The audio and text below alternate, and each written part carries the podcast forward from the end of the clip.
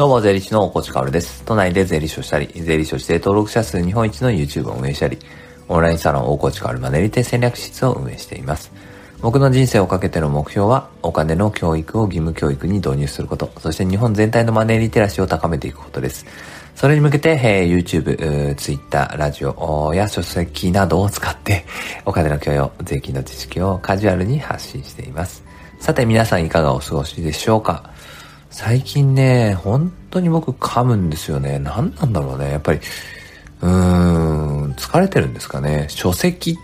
まあでも書籍って言いづらいよね。今、書籍みたいな感じになったけど、書籍って言いづらいですよね。えー、まあ、まあ最近よく噛むなと思ってて。でもまあ、ラジオメディアのいいところは、なんか、取って出しだし、むしろそれがいいので、えー、噛んでも許される。と僕は思ってるんですけど、どうなんですかね。これね、なんかこの前ね、友達と喋っていた時に、ブログだったら、ブログで噛み倒したり、まあ、つまり誤字脱字だよね。えー、とか、なんかちょっと言い回しよくわかんなくなっちゃったなって言った時に、いや、ちょっと今よくわかんなかったんで、もう一回書きますね、みたいなことってないじゃないですか。あまあ、追考を重ねて書き直して、えー、なるべく読んでてストレスがない形にするんですよね。でもこの音声メディアっていうのは、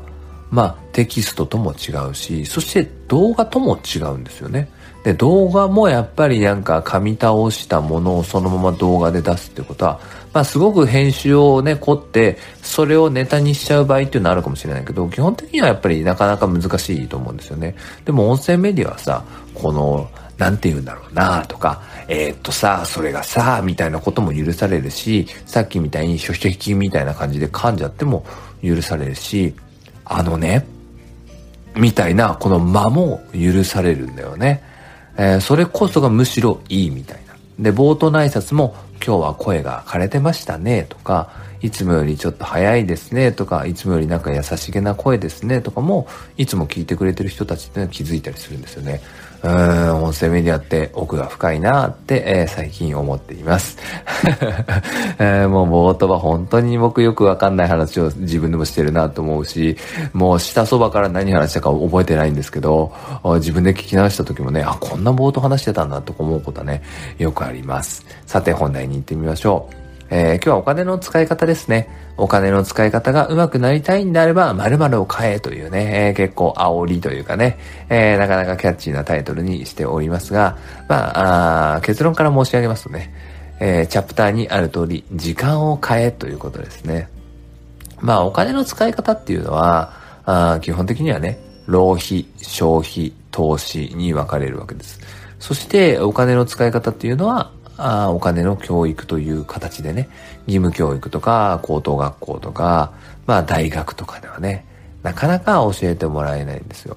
まあお金がこういうものですよとか、成り立ちとかね、えー、歴史の中でのお金の位置づけとかはね、まあ歴史の授業とかで習ったりするかもしれないんだけれど、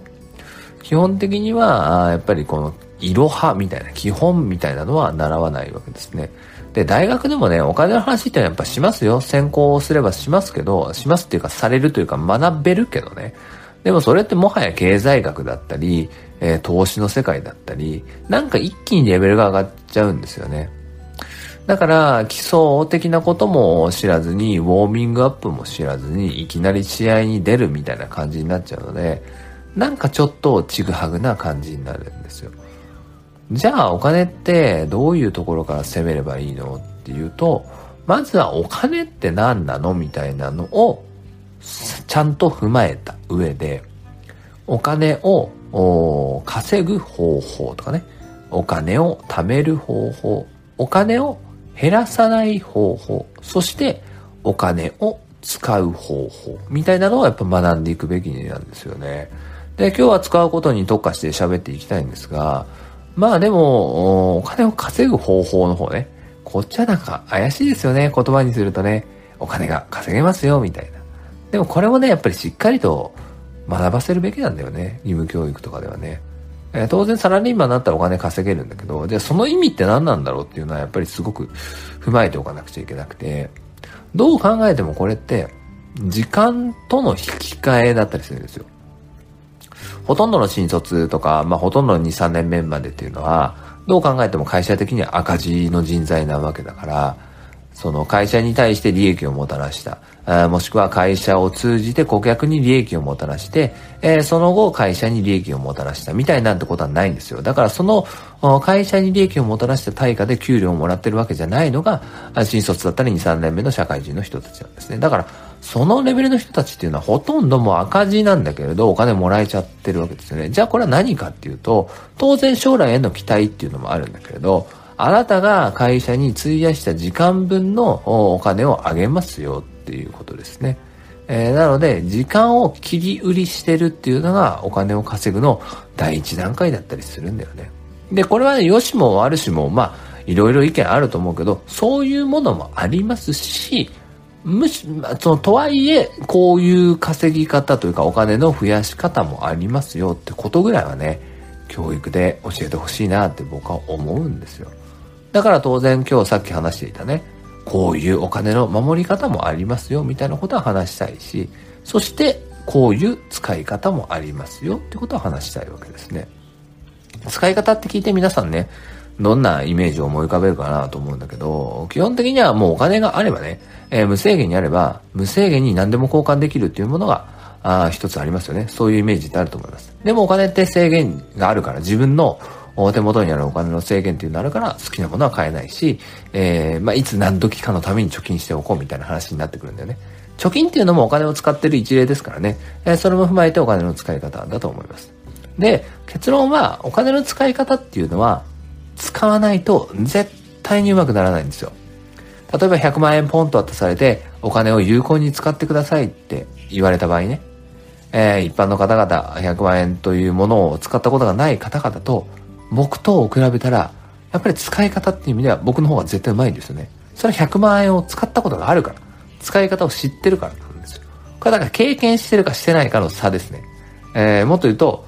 一回行ったことある場所っていうのは地図見なくても行けるでしょ。でも行ったことなかったら地図見なきゃいけないじゃないですか。それと同じような感じですね。僕はもう一回地図見て行ってるんで、それは使い方うまいよねって話なんです。だから、あお金の使い方っていうのは使わないとうまくならないんで、そこを教育という立場からね、教育という現場でね、えー、どんどん教えてほしいなって思うんです。ただ学校では別にお金渡してこれを使ってちょうだいとか、えー、そ、例えばお父さんお母さんからいくらいくらもらってきてそれ使ってちょうだいみたいな教育って絶対できないから、いずれお金の教育が義務教育に入ったとしてもね。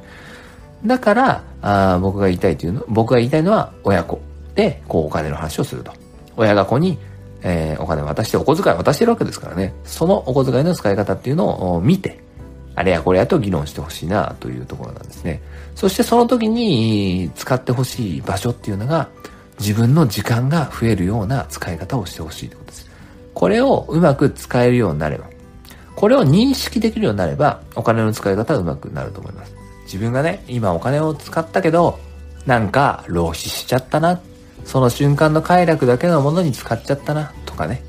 まあ、あとはまあ生活必需品買ってるな、とかね。えー、こういう認識って、なかなかしないと思うんですけど、トータルバランスなので、今の先に言ったね、浪費と消費プラス投資ですよね。自分の時間に投資をする。これを買うことによって将来時間が浮くなとか、この瞬間時間が浮くな、時間買ってるな、みたいなものも経験をしていくとね、そして意識をするようになるとね、今この使ってる瞬間っていうのはお金はどんなことに使ってるんだろうっていうことを深く考えるようになると思うんですね。ということでね、まとめていくとね、やっぱりお金の使い方っていう部分では時間買ってほしいんですよ。この時間を買うっていう感覚身につくと人生本当にうまく回り出しますから、だから時間は買ってほしいと。じゃあどういうことしていくかって言ったら、まあとにかくまずね、タイムイズマネーみたいな言葉はね、捨ててください。時間は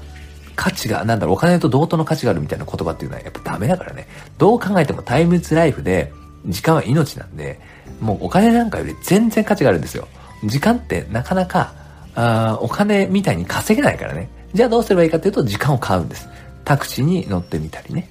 あとは自分しかできない仕事。それ以外の仕事っていうのはみんなに振ってみたり。子供とかだったらね、文房具買う、ハサミ買うとかもやっぱり一つ時間を買うってことですよ。手で切るよりもハサミ買った方が早いじゃないですか。なのでそういうのをね、一つ一つ積み重ねてお金の使い方考えてほしいなと思います。それでは素敵な一日を最後まで聞いてくれたあなたに、幸あれ。じゃあね。